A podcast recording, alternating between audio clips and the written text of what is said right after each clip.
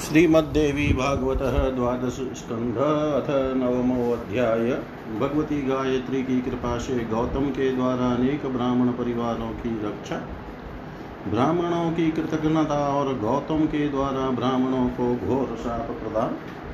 व्यासुवाच। कदाचिदतकाले तु दशपञ्चसमा विभो प्राणिनां कर्मवशतो न ववस शतक्रतु अनावृष्ट्यातिदुर्भिक्षमभवत्यख्यकारकं गृहे गृहे शवानां तु सङ्ख्या कर्तुं न शक्यते। केचित् केचिदश्वान् वा भक्षयन्ति क्षुधार्तिता शवानि च मनुष्याणां भक्षयन्त्यपरे जना। बालकं बालजननी, स्त्रियं पुरुष एव च भक्षितुं चलिताः सर्वे क्षुद्धया पीडिता नरा। ब्राह्मणा बहवस्तत्र विचारं चक्रुरुत्तमं तपोधनो गौतमोऽस्ति स न खेदं हरिष्यति।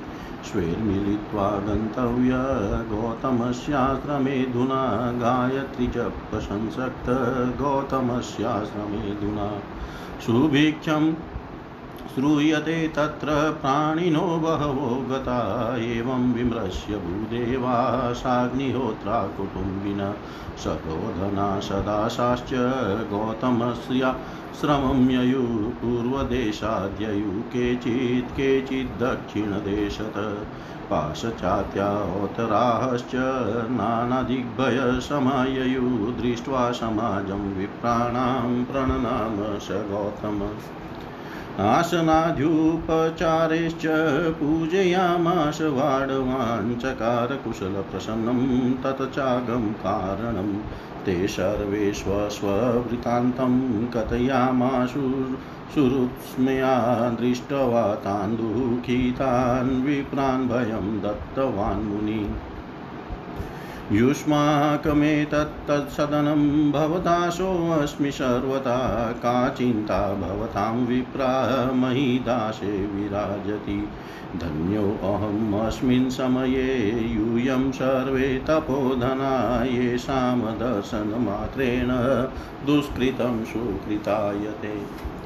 ते सर्वे पादरजसा पावयन्ति गृहं मम को मदन्यो भवेदधन्यो भवतां समनुग्रहात् स्तेयं सर्वैः सुखेनेव सन्ध्याजपपरायणे व्यास उवाच इति सर्वान् समाश्वास्य गौतमो मुनिरात्तत। गायत्रीं प्रार्थयामास भक्तिसन्नतकन्दर नमो देवी महाविद्यै वेदमात परात्परे। व्याहत्यादिमहामन्त्ररूपे प्रणवरूपिणी साम्यावस्थात्मिके मातर्नमो।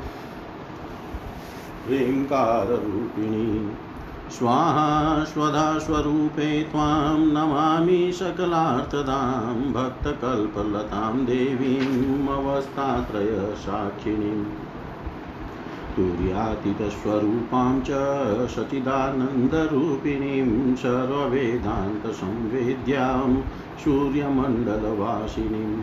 प्रातर्बालां रक्तवर्णां, मध्याह्ने युवतीं परां, सायाह्ने कृष्णवर्णां तां, वृणां नित्यं नमाम्यहम् सर्वभूतारणे देवी क्षमस्व परमेश्वरीति स्तुत्वा इति स्तुता जगन्माता प्रत्यक्षं दर्शनं ददो, पूर्णपात्रं ददो तस्मै येन स्यात् सर्वपोषणम् उवाच मुनिम् अम्बां यं यं काम त्वमिच्छसि।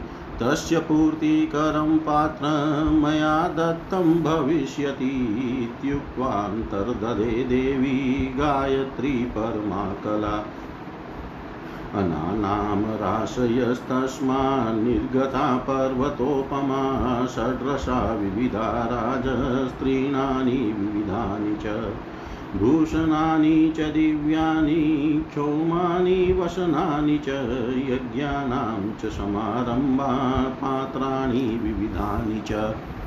यद्यदिष्टमबुद्राजन्मुनेस्तस्य महात्मन तत्सर्वं निर्गतं तस्मात् गायत्रीपूर्णपात्रत।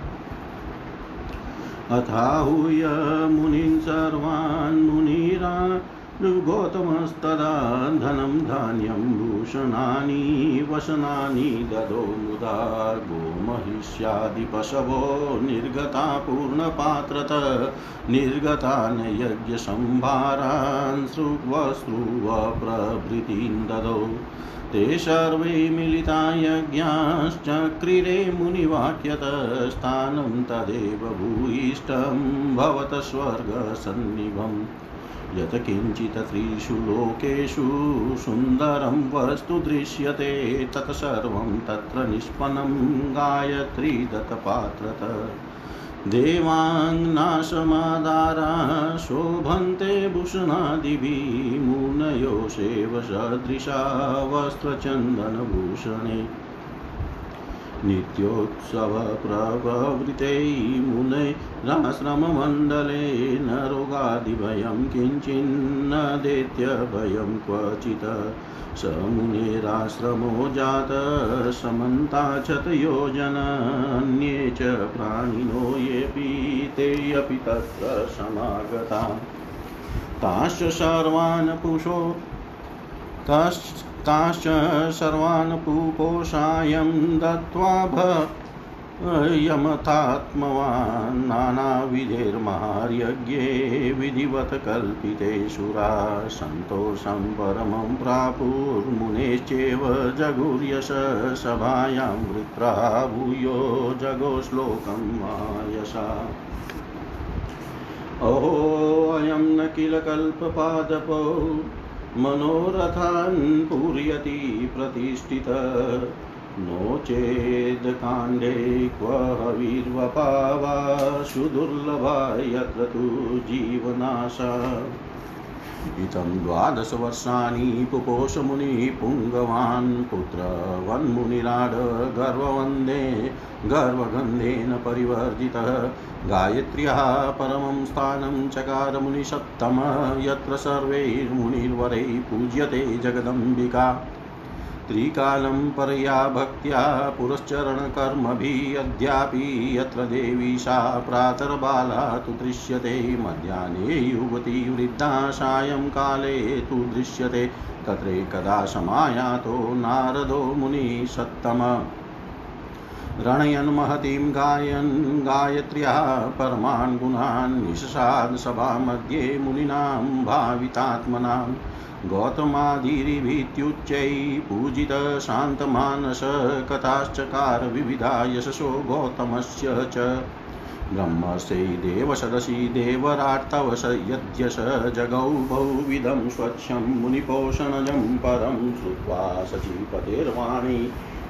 श्रुत्वा सचित्पतेर्वाणीं त्वां द्रष्टुमहमागत धन्योऽसि त्वं मुनिश्रेष्ठ जगदाम्बा प्रसादत इत्युक्त्वा मुनिवर्यं तं गायत्री सदनं ययो ददश जगदम्बां तां प्रेमोत्फुल्विलोचन तुष्टा विधिव जगाम त्रिदिवं पुनः तत्र स्थिता ये ते ब्राह्मणा मुनिपोषिता उत्कर्षं तु मुने श्रुत्वा सूयया खेदमागता यथास्य यशो भूयात् कर्तव्यं सर्वकेव हि काले समागते पश्चादिति सर्वेस्तु निश्चितं, ततः कालेन कियताप्यबुधवृष्टिर्धरातले सुभिक्षमभवत् सर्वदेशेषु नृपसत्तम श्रुत्वा वार्तां सुभिक्षस्य मिलितः सर्ववाडवः।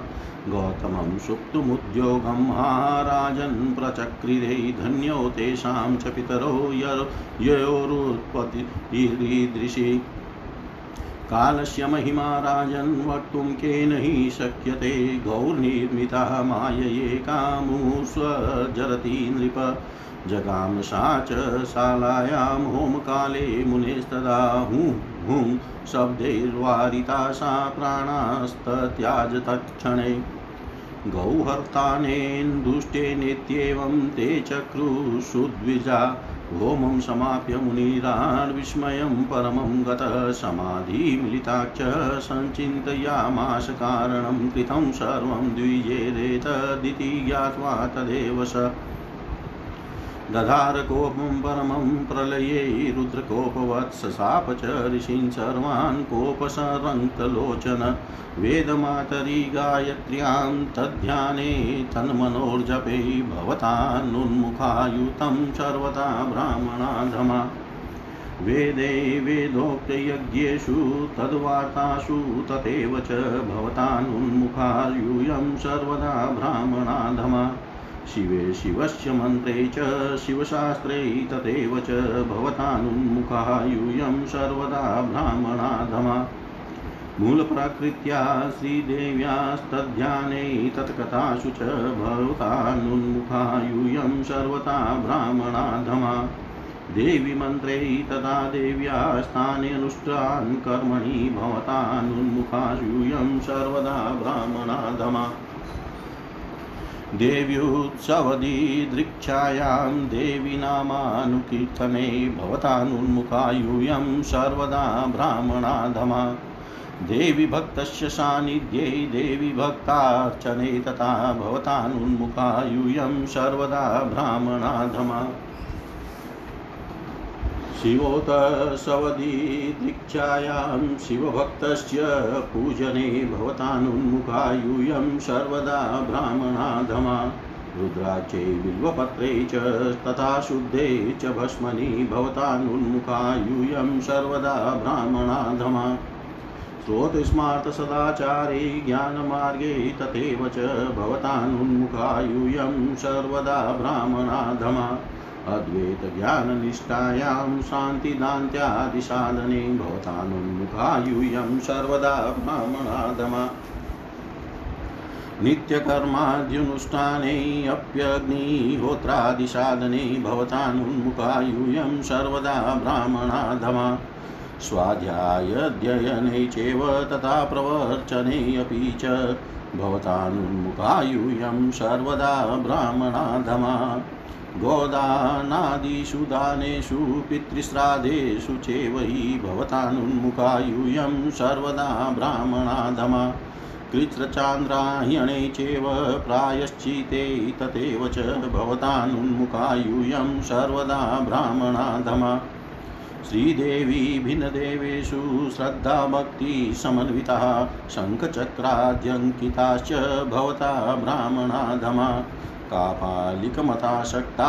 बौद्धशास्त्ररता सदा पाखण्डाचारनिरत भवत ब्राह्मणाधमा पितृमातृसुता भातृकन्या विक्रयीणस्तथा भार्या विक्रयीणस्तद्वद्भवत ब्राह्मणाधमा वेदविक्रयीणस्तद्वदतीर्थ विक्रयीणस्तदा धर्मविक्रयीणस्तद्वभवत् तद्भवत ब्राह्मणाधमा पाञ्चरात्रै कामशास्त्रै तथा कापालिके मते बौद्धै श्रद्धायुता यूयं भवत ब्राह्मणाधमा मातृकन्या गामिनश्च, भगिनी गामिनस्तथा परस्त्रीलम्पट्टा सर्वे भवत ब्राह्मणाधमा युष्माकं वंशजाताश्च, स्त्रियश्च, पुरुषास्तथा मदता। शापदग्धास्ते भविष्यन्ति भवत्समा। किं मया भवनोक्तेन मूलप्रकृतिरीश्वरी गायत्री परमा भूयाद्युष्माशु खलु कोपिता। अन्धकूपादिकुण्डेषु युष्माकं स्यात् सदा स्थितिव्यासुवाच वागदण्डि। वागदण्डमीदृशं कृत्वाप्युपस्पशय जलं ततः। जगामदर्शनार्थं च गायत्र्याः परमोत्सुकप्रणनाम महादेवीं सापि देवी परात्परा।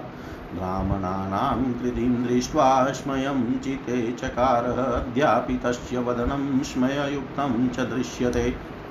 उवाच मुनिवर्यं तं स्मयमानमुखाम्बुजा भुजङ्गायार्पितं दुग्धं विषया विषायेवोपजायते शान्तिं कुरु महाभागकर्मणो गतिरीदृशी इति देवीं प्रणम्यात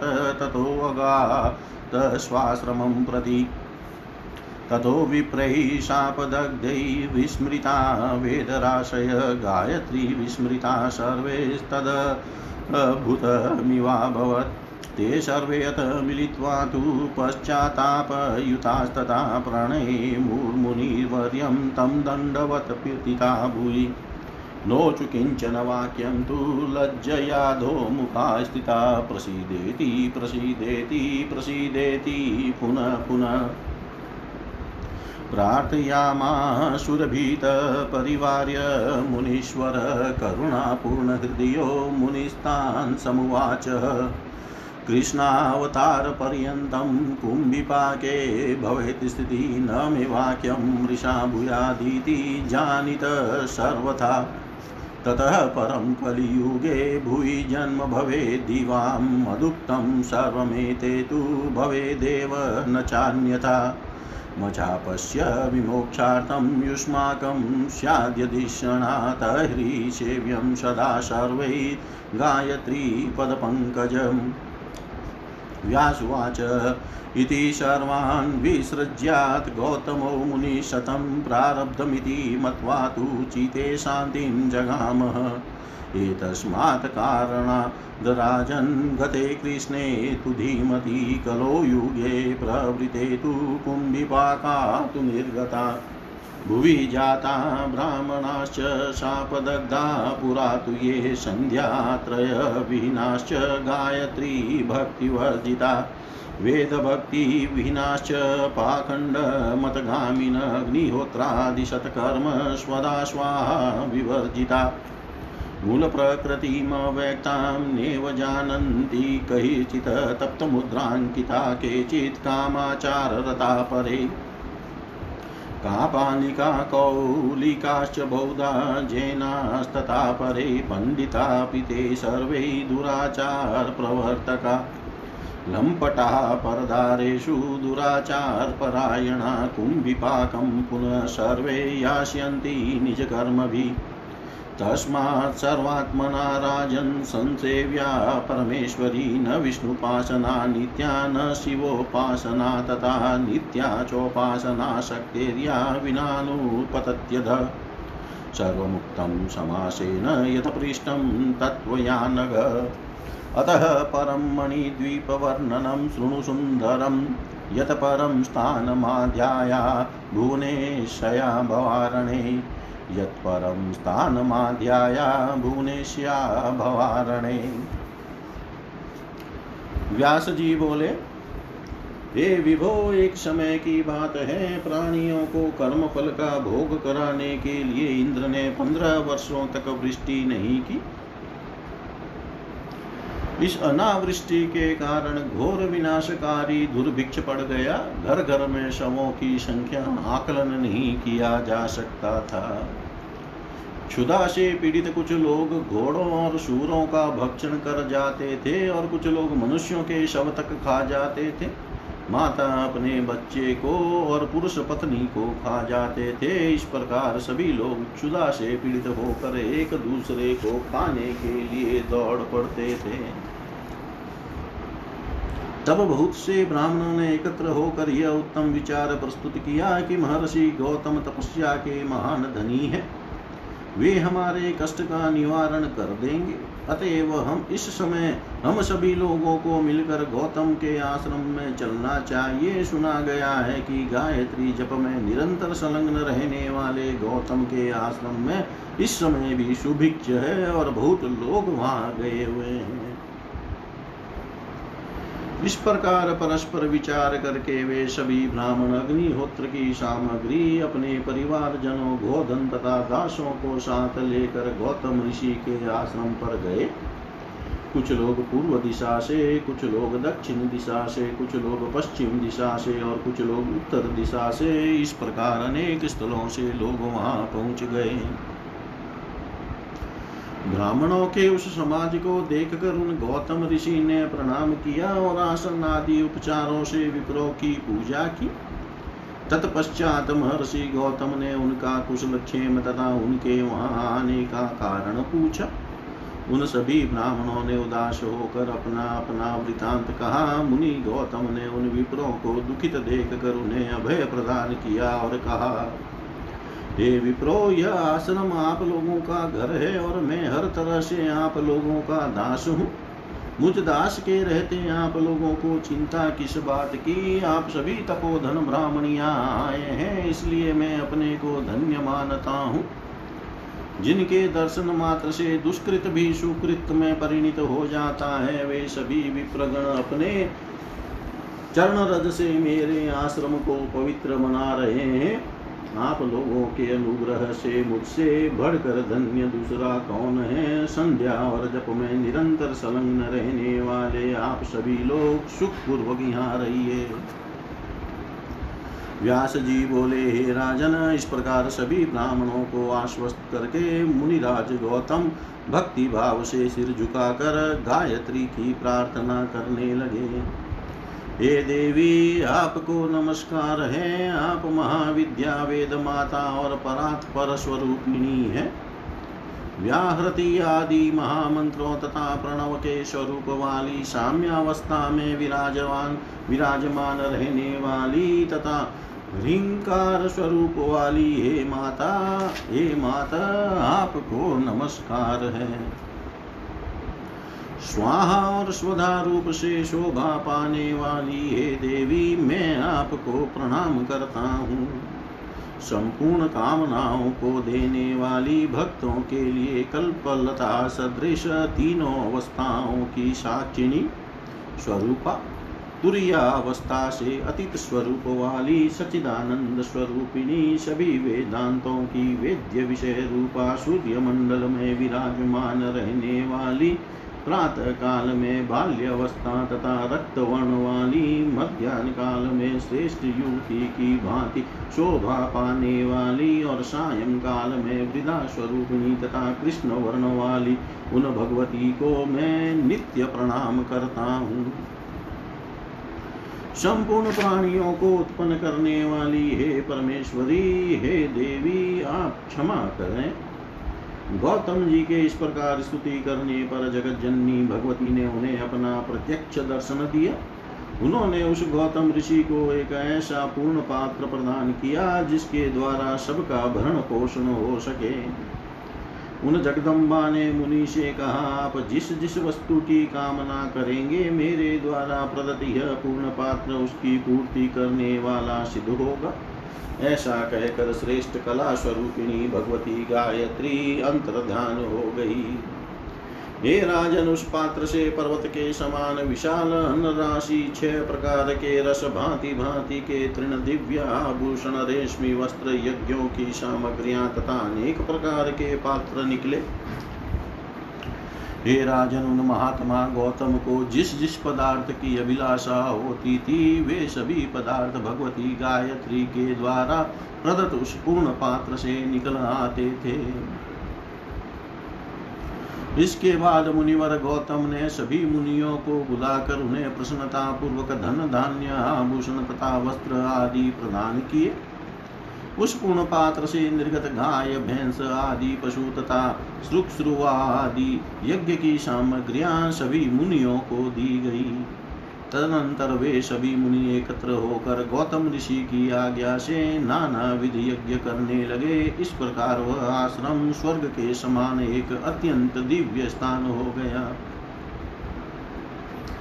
तीनों लोकों में जो कुछ भी सुंदर वस्तु दृष्टिगत होती, वह सब कुछ गायत्री के द्वारा दिए गए पात्र से प्राप्त हो जाती थी। मुनियों की स्त्रियाँ भूषण आदि के द्वारा देवंगान, देवांगनाओं की भांति और मुनिगण वस्त्र चंदन तथा आभूषणों से देवताओं के समान सुशोभित तो हो रहे थे। गौतम ऋषि के आश्रम में चारों ओर नित्य उत्सव मनाया जाने लगा। किसी को भी रोग आदि का कोई भी भय नहीं था और दैत्यों का कहीं भी भय नहीं रहा। गौतम मुनि का वह आश्रम चारों ओर से योजन के विस्तार वाला हो गया और भी अन्य जिन प्राणियों को इसकी जानकारी हुई, वे भी वहाँ आ गए। तब आत्मज्ञानी गौतम मुनि ने उन्हें अभय प्रदान करके उन सभी का भरण पोषण का समुचित प्रबंध कर दिया। अनेक प्रकार के महायज्ञों के विधि पूर्वक संपन्न हो जाने से देवता गण परम प्रसन्न हुए और मुनि का यशो गान करने लगे। वृत्रासुर का संहार करने वाले महान यशस्वी इंद्र ने भी अपनी सभा में बार बार यह श्लोक कहा। ओहो, इस समय ये गौतम ऋषि हमारे लिए साक्षात कल्प वृक्ष के रूप में प्रतिष्ठित होकर हमारे सभी मनोरथ पूर्ण कर रहे हैं। अन्यथा इस दुष्काल में जहाँ जीवन की आशा भी अत्यंत दुर्लभ थी, फिर हम लोग हवि कैसे प्राप्त करते इस प्रकार वे मुनिवर गौतम अभिमान की गंध तक से रहित होकर बारह वर्षों तक उन श्रेष्ठ मुनियों का पुत्रवत पालन पोषण करते रहे।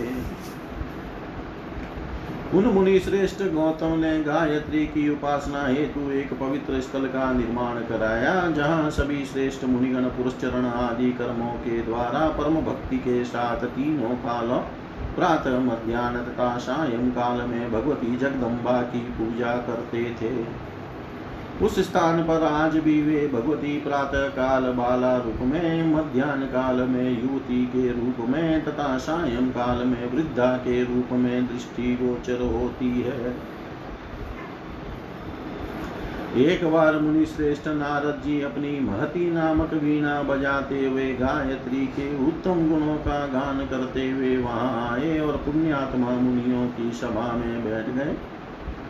तत्पश्चात गौतम आदि श्रेष्ठ मुनियों से विधिवत पूजित होकर शांत मन वाले नारद जी गौतम की यश संबंधी विविध कथाओं का वर्णन करने लगे। हे ब्रह्म से देवराज इंद्र ने मुनियों के भरण पोषण से संबंधित आपकी विमल कीर्ति का गान देवताओं की सभा में अनेक प्रकार से किया है। सचिपति इंद्र की महावाणी, वही वाणी सुनकर आपका दर्शन करने के लिए मैं यहाँ आया हूँ। हे मुनि श्रेष्ठ जगदम्बा की कृपा से आप धन्य हैं। उन मुनिवर गौतम से ऐसा कहकर नारद जी गायत्री सदन में गए। प्रेम से प्रफुल्लित नेत्रों वाले नारद जी ने वहाँ उन भगवती जगदम्बा का दर्शन किया और विधिवत उनकी स्तुति की। तत्पश्चात उन्होंने स्वर्ग के लिए प्रस्थान किया। इसके बाद वहाँ पर मुनि गौतम के द्वारा पालित पोषित जो ब्राह्मण थे, वे मुनि का उत्कर्ष सुनकर ईर्ष्या से दुखी हो गए। कुछ समय बीतने के बाद उन सभी ने यह निश्चय किया कि किसी भी प्रकार से हम लोगों को सर्वथा वही प्रयत्न करना चाहिए जिससे इस गौतम ऋषि का यश न बढ़े हे महाराज, कुछ हे महाराज, कुछ काल के अनंतर पृथ्वी तल पर वृष्टि भी होने लगी और सभी देशों में सुभिक्ष हो गया। सर्वत्र सुभिक्ष की बात सुनकर वे ब्राह्मण एकत्र हो गए और हे राजन, हाय हाय वे गौतम को साप देने का प्रयत्न करने लगे। वे माता पिता भी पिता भी आज धन्य हो गए, जिनके यहाँ ऐसे कृतज्ञ ब्राह्मण पुत्रों का जन्म हुआ। हे राजन, काल की महिमा भला कौन जान सकता है? उस समय उन ब्राह्मणों ने माया के द्वारा एक मरणासन वृद्ध गाय बनाई। जब मुनि हवन कर रहे थे, उसी समय वह गया यज्ञशाला में पहुँची। मुनि गौतम ने हुम हुम शब्दों से उसे आने से रोका। उसी क्षण अपने अपने प्राण त्याग दिए।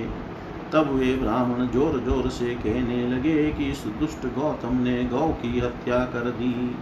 तब मुनिराज गौतम हवन समाप्त करने के पश्चात इस घटना से अत्यंत आश्चर्यचकित हो उठे वे अपने नेत्र बंद करके समाधि में स्थित होकर इसके कारण पर विचार करने लगे, यह सब कुछ ब्राह्मणों ने ही किया है। ऐसा जानकर उन्होंने प्रलय कालीन रुद्र के क्रोध के समान परम कोप किया। इस प्रकार कोप से लाल नेत्रों वाले उन गौतम ने सभी ऋषियों को यह साप दे दिया। अदम ब्राह्मणों तुम लोग वेद माता गायत्री की उपासना, ध्यान और उनके मंत्र जब से सर्वथा विमुख हो जाओ। हे अदम ब्राह्मणों, वेद वेदोक्त यज्ञों तथा वेद संबंधी वार्ताओं से तुम सभी सदा वंचित रहो। हे अदम ब्राह्मणों, तुम सभी शिवोपासना शिव मंत्र के जप तथा शिव संबंधी शास्त्रों से सर्वदा विमुख हो जाओ। हे अदम ब्राह्मणों, मूल प्रकृति, भगवती श्री देवी की उपासना, उनके ध्यान तथा उनकी कथाओं से तुम लोग सदा विमुख हो जाओ। हे अदम ब्राह्मणों, देवी के मंत्र जप, उनकी प्रतिष्ठा स्थली तथा उनके अनुष्ठान कर्म से तुम लोग सदा परांग मुख हो जाओ। हे यदम ब्राह्मणों देवी का उत्सव देखने तथा उनके नामों के कीर्तन से तुम सब सदा विमुख रहो। हे अधम ब्राह्मणों देवी भक्ति के समीप रहने तथा देवी भक्तों की अर्चना करने से तुम सभी लोग सर्वदा विमुख रहो। हे अधम ब्राह्मणों भगवान शिव का उत्सव देखने तथा शिव भक्त का पूजन करने से तुम सदा विमुख रहो। हे अधम ब्राह्मणो रुद्राक्ष, बिल्व पत्र तथा शुद्ध भस्म से तुम लोग सर्वदा वंचित रहो। हे अधम ब्राह्मणो, स्रोत स्मार्त संबंधी, सदाचार तथा ज्ञान मार्ग से तुम लोग सदा वंचित रहो। हे अधम ब्राह्मणो, अद्वैत ज्ञान निष्ठा और समदम आदि साधनों से तुम लोग सर्वदा विमुख रहो। हे अधम ब्राह्मणों, नित्य कर्म आदि के अनुष्ठान तथा अग्निहोत्र आदि संपन्न करने से भी तुम लोग संच सदा वंचित हो जाओ। हे अधम ब्राह्मणों, स्वाध्याय अध्ययन तथा प्रवचन आदि से भी तुम सभी लोग सर्वदा विमुख रहो। हे अधम ब्राह्मणों, गौ आदि के दान और पितरों के श्राद्ध कर्म से तुम सभी लोग सदा के लिए विमुख हो जाओ। हे अदम ब्राह्मणों कृत्रांतरायण आदि व्रतों तथा पाप आदि के प्रायश्चित कर्मों से तुम सभी लोग सर्वदा के लिए विमुख हो जाओ। हे अदम ब्राह्मणों, तुम लोग देवी भगवती के अतिरिक्त अन्य देवताओं के प्रति श्रद्धा तथा भक्ति से युक्त होकर और शंख चक्र आदि का चिन्ह धारण करने वाले हो जाओ। हे अदम ब्राह्मणों, तुम लोग का पालिक मत में आसक्त बौद्ध शास्त्रों के परायण तथा पाखंड पूर्ण आचार में निरत रहो। हे अदम ब्राह्मणों, तुम लोग पिता, माता, पुत्री, भाई, कन्या और पत्नी का विक्रय करने वाले व्यक्तियों के समान हो जाओ। हे अदम ब्राह्मणों, वेद का विक्रय करने वाले, तीर्थ बेचने वाले और धर्म बेचने वाले व्यक्तियों के समान तुम लोग हो जाओ। हे यदम ब्राह्मणों, तुम लोग पाँच रात्र काम शास्त्र का पालिक मत और बौद्ध मत के प्रति श्रद्धा रखने वाले हो जाओ। हे अदम ब्राह्मणों, तुम लोग माता, कन्या, भगिनी तथा पराई स्त्रियों के साथ वह विचार करने वाले हो जाओ। तुम्हारे वंश में उत्पन्न स्त्रियाँ तथा पुरुष मेरे द्वारा दिए हुए इस साप से दग्ध होकर तुम लोगों के ही समान हो जाएँगे। मेरे अधिक कहने से क्या प्रयोजन? मूल प्रकृति परमेश्वरी भगवती गायत्री का अवश्य ही तुम लोगों पर महान कोप है। अतः तुम लोगों का अंधकूप आदि नरक कुंडों में सदा वास होगा। व्यास जी बोले इस प्रकार का वाग दंड देकर गौतम मुनि ने आचमन किया और तत्पश्चात भगवती गायत्री के दर्शनार्थ अत्यंत उत्सुक होकर वे देवी मंदिर गए। वहाँ उन्होंने महादेवी को प्रणाम किया। वे परात्परा भगवती गायत्री भी ब्राह्मणों की कृतज्ञता कृतज्ञता कृतज्ञता को देख कर स्वयं अपने मन से च, मन में चकित हो रही थी और आज भी उनका मुख आश्चर्य से युक्त दिखाई पड़ता है। आश्चर्य युक्त मुख कमल वाली भगवती गायत्री ने उन मुनिवर गौतम से कहा, हे महाभाग, सर्प को दिया गया दुग्ध उसके विष को ही बढ़ाने वाला होता है। अब आप धैर्य धारण कीजिए, क्योंकि कर्म की ऐसी ही गति होती है। तत्पश्चात भगवती को प्रणाम कर गौतम जी अपने आश्रम के लिए चल दिए तब साप दग्ध वे ब्राह्मण वेदों को भूल गए। उन सभी को गायत्री मंत्र भी विस्मृत हो गया। ऐसी आश्चर्यकारी घटना हुई। अब वे सभी ब्राह्मण एकत्र होकर पश्चाताप करने लगे और दंड की भांति पृथ्वी पर गिरकर उन्होंने मुनिवर गौतम को प्रणाम किया। लज्जा से अपने मुख नीचे की ओर किए हुए वे कुछ भी वाक्य नहीं बोल सके। वे चारों ओर से मुनीश्वर को घेर कर बार बार यही प्रार्थना करने लगे। आप प्रसन्न हो जाइए, प्रसन्न हो जाइए, प्रसन्न हो जाइए। इस पर मुनि का हृदय करुणा से भर आया और वे उन ब्राह्मणों से बोले कृष्णावतार पर्यंत तुम लोगों को कुंभिपाक नरक में वास करना पड़ेगा, क्योंकि मेरा वचन मिथ्या कदापि नहीं हो सकता। इसे तुम लोग भली भांति जान लो, तत्पश्चात कलयुग में भूमंडल पर तुम लोगों का जन्म होगा। मेरे द्वारा कही गई ये सारी बातें अन्यथा नहीं हो सकती। यदि मेरे साप से मुक्ति की तुम लोगों को इच्छा है तो तुम सब भगवती गायत्री के चरण कमल की सदा उपासना करो। व्यास जी बोले, ऐसा कहकर मुनि श्रेष्ठ गौतम ने सभी ब्राह्मणों को विदा कर दिया। तत्पश्चात यह सब प्रारब्ध का प्रभाव है, ऐसा मानकर उन्होंने अपना चित शांत कर लिया। हे राजन, यही कारण है कि बुद्धि संपन्न भगवान श्री कृष्ण के महाप्रयाण करने के पश्चात कलयुग आने पर वे सभी ब्राह्मण कुंभिपाक नरक कुंड से निकल आए। इस प्रकार पूर्व काल में साप से दग्ध हुए ब्राह्मण भूमंडल पर उत्पन्न हुए, जो त्रिकाल संध्या से हीन भगवती गायत्री की भक्ति से मुख वेदों के प्रति श्रद्धा रहित पाखंड मत का अनुसरण करने वाले अग्निहोत्र आदि सत्कर्म न करने वाले और स्वाहा स्वधा से रहित हैं। उनमें कुछ ऐसे हैं जो मूल प्रकृति तथा अव्यक्त स्वरूपिणी गायत्री के विषय में कुछ भी नहीं जानते। कोई कोई तत्व मुद्रा धारण करके स्वेच्छाचार परायण हो गए हैं। उनमें से कुछ कापालिक कौलिक बोध तथा जैन मत को मानने वाले हैं, वे सभी पंडित होते वे भी दुराचार के प्रवर्तक हैं। पराई स्त्रियों के साथ दुराचार करने वाले सभी लंपट अपने कुत्सित कर्मों के कारण पुनः उसी कुंभी पाक नरक कुंड में जाएँगे। अतएव हे राजन, हर प्रकार से परमेश्वरी की उपासना करनी चाहिए। न विष्णु की उपासना नित्य है और न तो शिव की उपासना नित्य है, केवल शक्ति की उपासना नित्य है, जिसके न करने से मनुष्य का अध पतन हो जाता है। हे निष्पाप, आपने मुझसे जो पूछा था, वह सब मैंने संक्षेप में बता दिया। अब आप मणिद्वीप का मनोरम वर्णन सुनिए।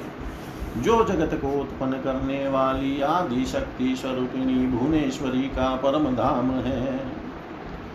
इति श्रीमद्देवी भागवते महापुराणे अष्टादशसहस्रयां संहितायां द्वादशस्कन्धे ब्राह्मणादीनां गायत्रीभिनान्यदेवोपासना श्रद्धाहेतुनिरूपणम्। नाम नवमोऽध्याय। सर्वं श्रीशां सदाशिवार्पणम् अस्तु। ॐ विष्णवे नम। ॐ विष्णवे नम। ॐ विष्णवे नमः।